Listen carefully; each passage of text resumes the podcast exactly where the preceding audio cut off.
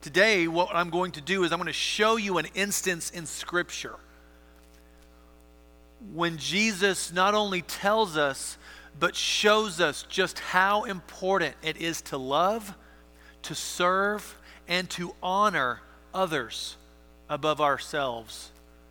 People who deserve it, people who don't, people who are clean, people who are unclean.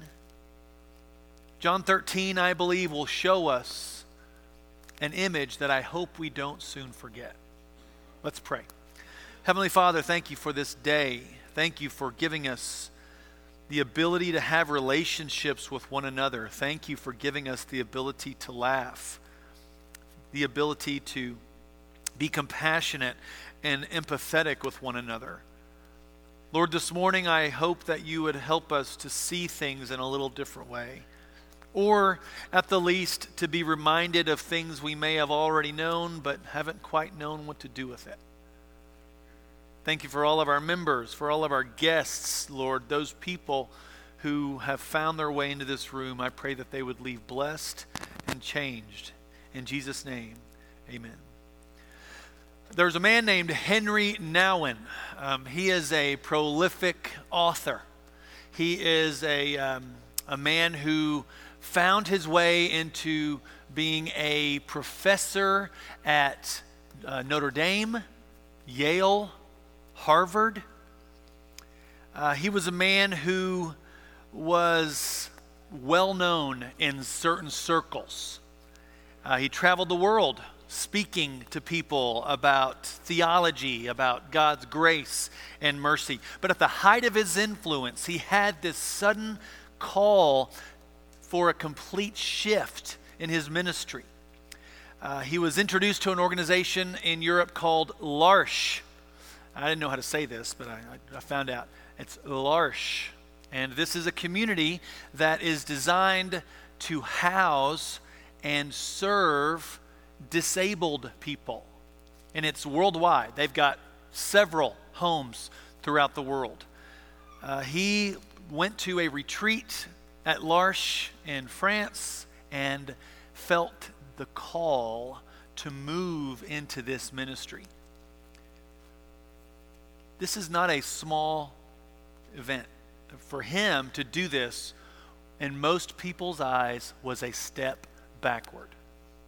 So, as he uh, moved to a large home in uh, Canada, he began a new season of his life. And when he arrived, they assigned him to care for a man named Adam. Now, Adam was 25 years old and he suffered from severe epilepsy. There was not a day that went by that he did not have a massive seizure or two. Uh, his job was to wake this man up to take him to the bathroom, to bathe him, to clothe him, and to do all of those things needed to do brush his teeth, comb his hair, and get him to the main uh, area for food and exercises throughout the day. Um, then in the evenings, he would go get him and he would take him back to his room and he would get him ready for bed, doing all the things he needed to do, um, change him, whatever. He would be responsible for Adam. So, for the next several years, this Harvard professor, this famously prolific theologian who has influenced world leaders and popes, would focus on caring for one disabled man named Adam. He talks about this. He talked about this in several uh, events well after the fact, but this was difficult for him. It was overwhelming at first, and, and all these self centered feelings started coming to the surface. You know, I'm too important. I'm a professor. I should be writing instead of cleaning this up. I should be doing this or that. Surely God has something more important for me to do. But with each passing day, he realized that this responsibility was not a burden. For him, it became a gift. Now, we all know the golden rule do unto others before they do unto you. No, wait, that's not how it goes. Do unto others what you would want them to do unto you. We all know that. We've been learning that since we were children. What if God is calling you to do unto others even though you may not like it? To do unto others even though it may be a little bit humiliating, even though it may be a little bit demeaning, even though it may make you vulnerable or even humiliate you? What if God is calling you to do unto others even though it's something you really don't want to do? How would you respond? John 13. 1 through 17. We're going to read this. It's a long piece of text. I'm going to read the entire story. It's also in our app. We have notes in there, and you can follow along if you'd like. Let's go and read this together. John 13, 1 through 17. It was just before the Passover festival, and Jesus knew that the hour had come for him to leave this world and go to the Father. Having loved his own who were in the world, he loved them to the end. The evening meal was in progress, and the devil had already prompted Judas, the son of Simon Iscariot to betray Jesus. Jesus knew that the Father had put all things under his power and that he had come from God and was returning to God. So he got up from the meal, took off his outer clothing, and wrapped a towel around his waist. After that, he poured water into a basin and began to wash his disciples' feet, drying them with the towel that was wrapped around him. He came to Simon Peter, who said to him, Lord, are you going to wash my feet? Jesus replied, You do not realize what I'm doing, but later you will understand. No, said Peter. Love that. You shall never wash my feet. Jesus answered, Unless I wash you, you have no part with me. Then, Lord, Simon Peter replied, Not just my feet, but my hands and my head as well. And Jesus answered, Those who have had a bath need only to wash their feet. Their whole body is clean, and you are clean, though not every one of you. For he knew who was going to betray him, and that was why he said, Not everyone was clean. When he had finished washing their feet, he put on his clothes and returned to his place. Do you understand what I have done for you? He, uh, he asked them. You call me teacher and Lord, and rightly so, for that is what I am. Now that I, your Lord and teacher, have washed your feet, you should also wash one another's feet. I have set you an example that you should do as I have done for you. Very truly, I tell you, no servant is greater than his master, nor is a messenger greater than the one who sent him. Now that you know these things, you will be blessed if you do them. How many times have you imagined this Last Supper moment? If you're like me, it's probably been a lot. Sparks the imagination and and this has inspired believers from the very beginning to remember the sacrifice of Jesus as, as holy and sacred. In fact, in Acts 2, it talks about how they would remember this moment, this communion, bread and wine moment, as often as they met. And they didn't just meet on Sunday, they would remember this in this way with bread and wine anytime that they met. When you gather in the name of Jesus, you form a community that remembers. And it's a moment we continue to remember here. But what I find interesting is that we have a bread and wine moment, but there's no real similar moment when it comes to what Jesus did at this Last Supper. And what's interesting is that this is this central action of Jesus during this Last Supper. The washing of the feet is a central action that Jesus does. Now, since we really don't have feet washing as something we do anymore, hopefully you do it, but don't really do it in the meal time, you know. I mean, we don't really have that as a mark of hospitality anymore. So a lot of us, we tend to see, and this is me, sometimes I've seen this as kind of more of an object lesson or a metaphor. So, so the question is, what do we do with it? What do we do with this moment? For now, what I want to do is I just want to simply focus on this awkward and unexpected moment. So picture the scene. I initially wrote this like a screenplay, you know. You know, camera widens out, but had all these terminology. I don't know if people would really get that. So let's just picture the scene for a moment as if it's a film of some sort. It's evening, and because it's Passover, the smells are good. There's, there's good food. It's a celebration. There's probably, they've been saving, there's probably more than enough food in this particular instance. You see certain people in little groups and they're talking. Maybe you see Judas looking a little bit more serious than normal. Maybe he's trying to hide a struggle. He's uncomfortable. Maybe he's not making eye contact. Maybe we see Jesus looking into the direction of Judas. Maybe Jesus is looking right at him, his bread in hand still, as he gets up and leaves. And then Jesus returns with a towel on. Now, all these disciples who had been kind of laughing and talking and uh, doing whatever they were doing just for the moment, suddenly it gets a little quiet. The whole group, all of his disciples. Notice it says disciples, doesn't say apostles. A lot of times we tend to see this moment with just the 12 men, but it doesn't say that.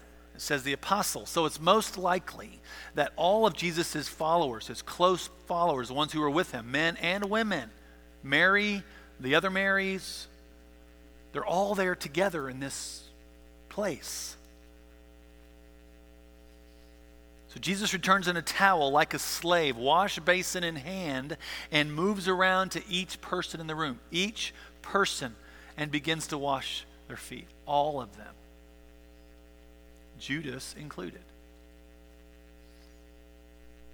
Now, foot washing was a basic hospitality. We may tend to believe that full service foot washing was something that they always did, but it wasn't really the case.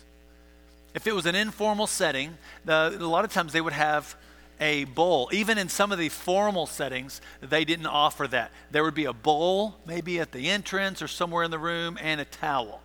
Self serve, if you will.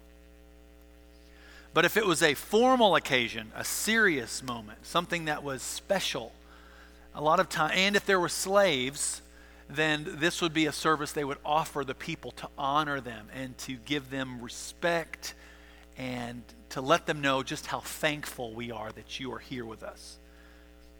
And oftentimes, this reverted to the lowest slave, which was usually probably a girl. Lowest slave in the room, probably a female. It was a way to honor each and every guest, and if one guest was extra special, they would probably at the very end of it, after they washed everybody's feet, they would put oil or some sort of a odorous you know, ointment on someone's feet. You saw that, what Mary did for Jesus. So that was something that would happen. But this was something that was done before the meal even started.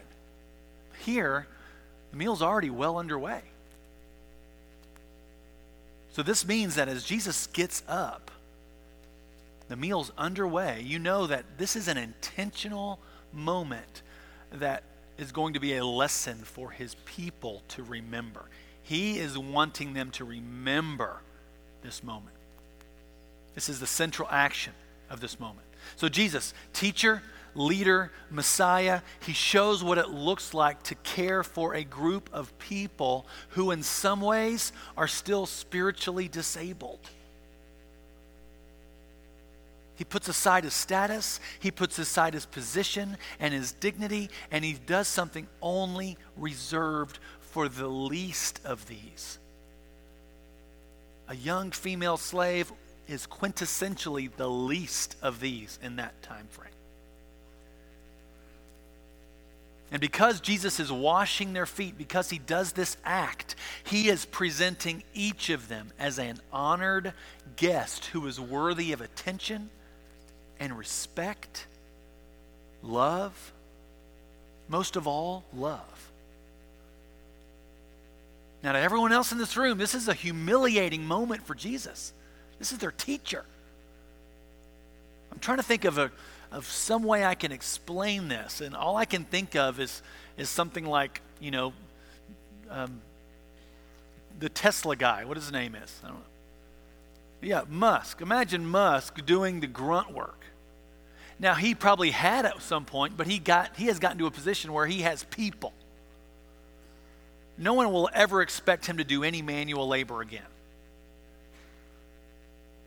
In this setting, one of our most respected people, if you found them cleaning toilets, in your mind you'd be thinking, what is he doing that for? That's beneath him. Or you'd go, ah, it's a little humiliating. Because that's the way our minds work here in America, where we fight to succeed. And once we arrive, we don't have to do those things that are humiliating anymore. To everyone in this room that Jesus is, is, is serving and, and, and washing the feet of, they all, this is humiliating for them. And it was awkward. I don't know how to explain how awkward this was either. Maybe just watch an episode of The Office. Maybe that's an, an, awkward moment for you. But, but this is even worse than that because this made this made Peter angry. That no is emphatic. You shall never wash my feet. What is the subtext there? You shall never wash my feet. When was the last time you told God no? Whenever we looked at God and He was wanting us to do a thing, and you say, eh, no, thanks, I'm good.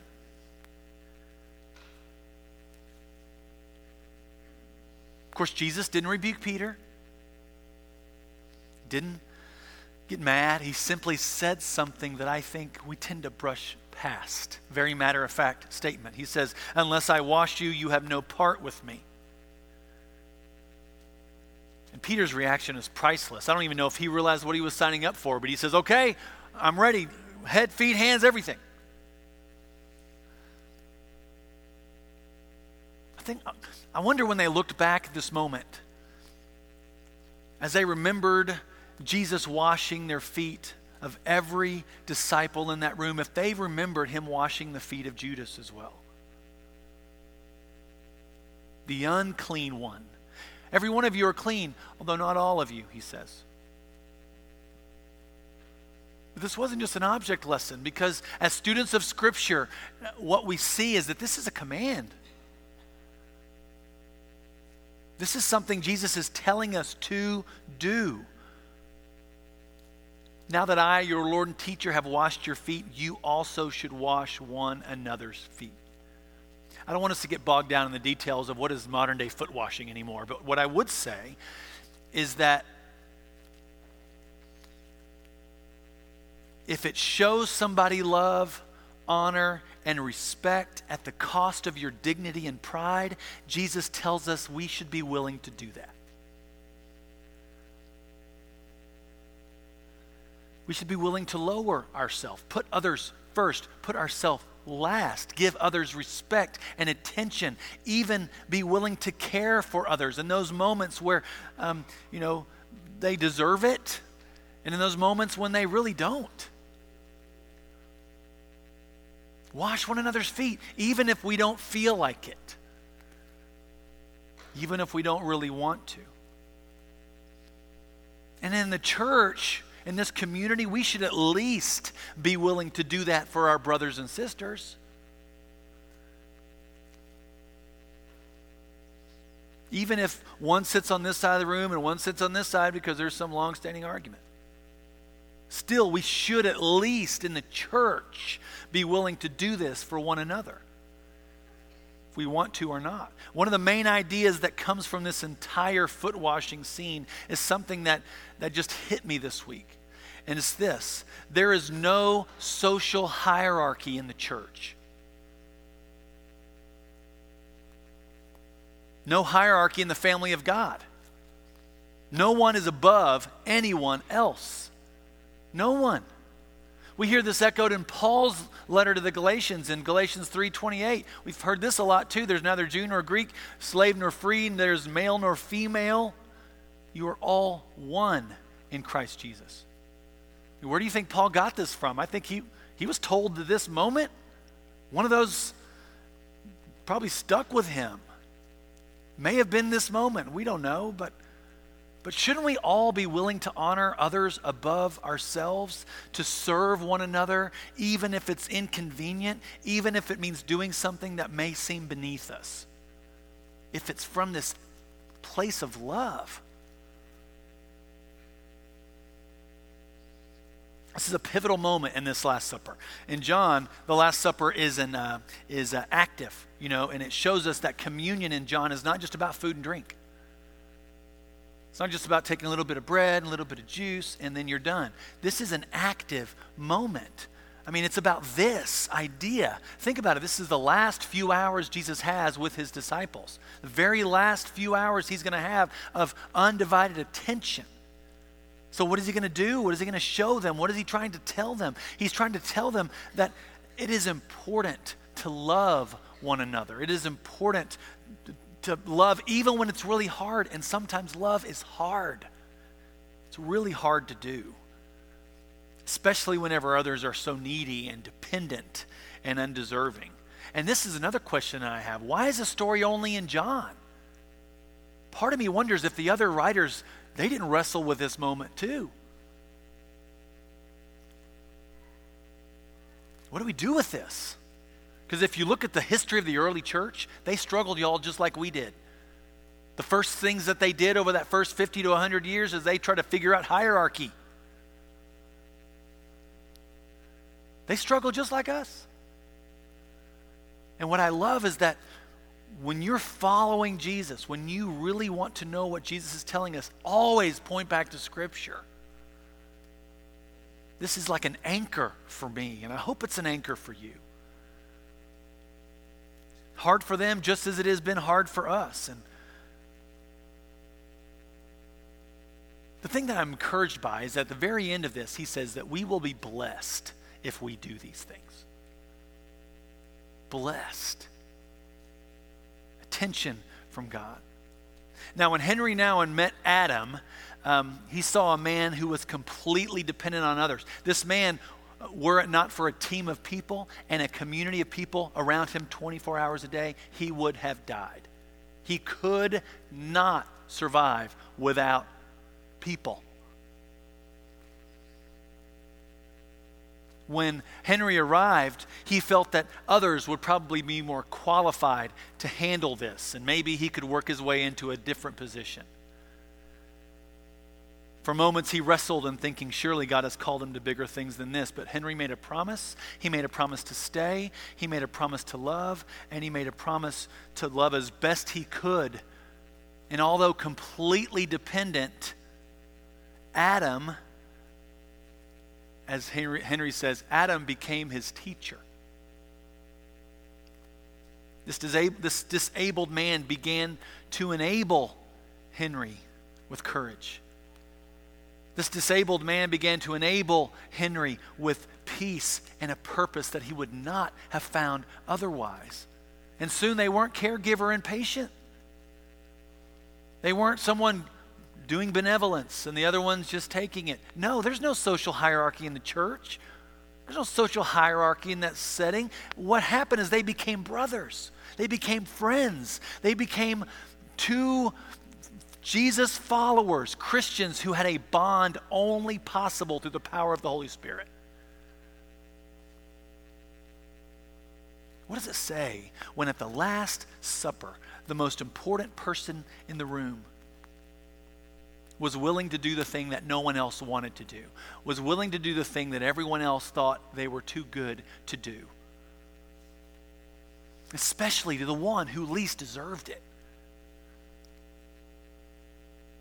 What Jesus does here is he shows us that nothing and no one is beneath us when it comes to loving those who God has put into our path.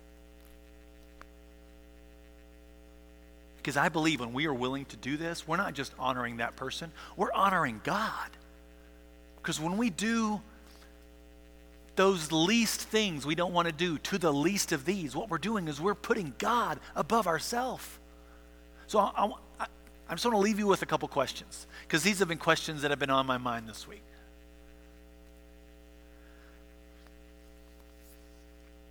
How often do you honor yourself? I tell you, for me, it's a lot. How often do you honor yourself? How often do you honor others above yourself?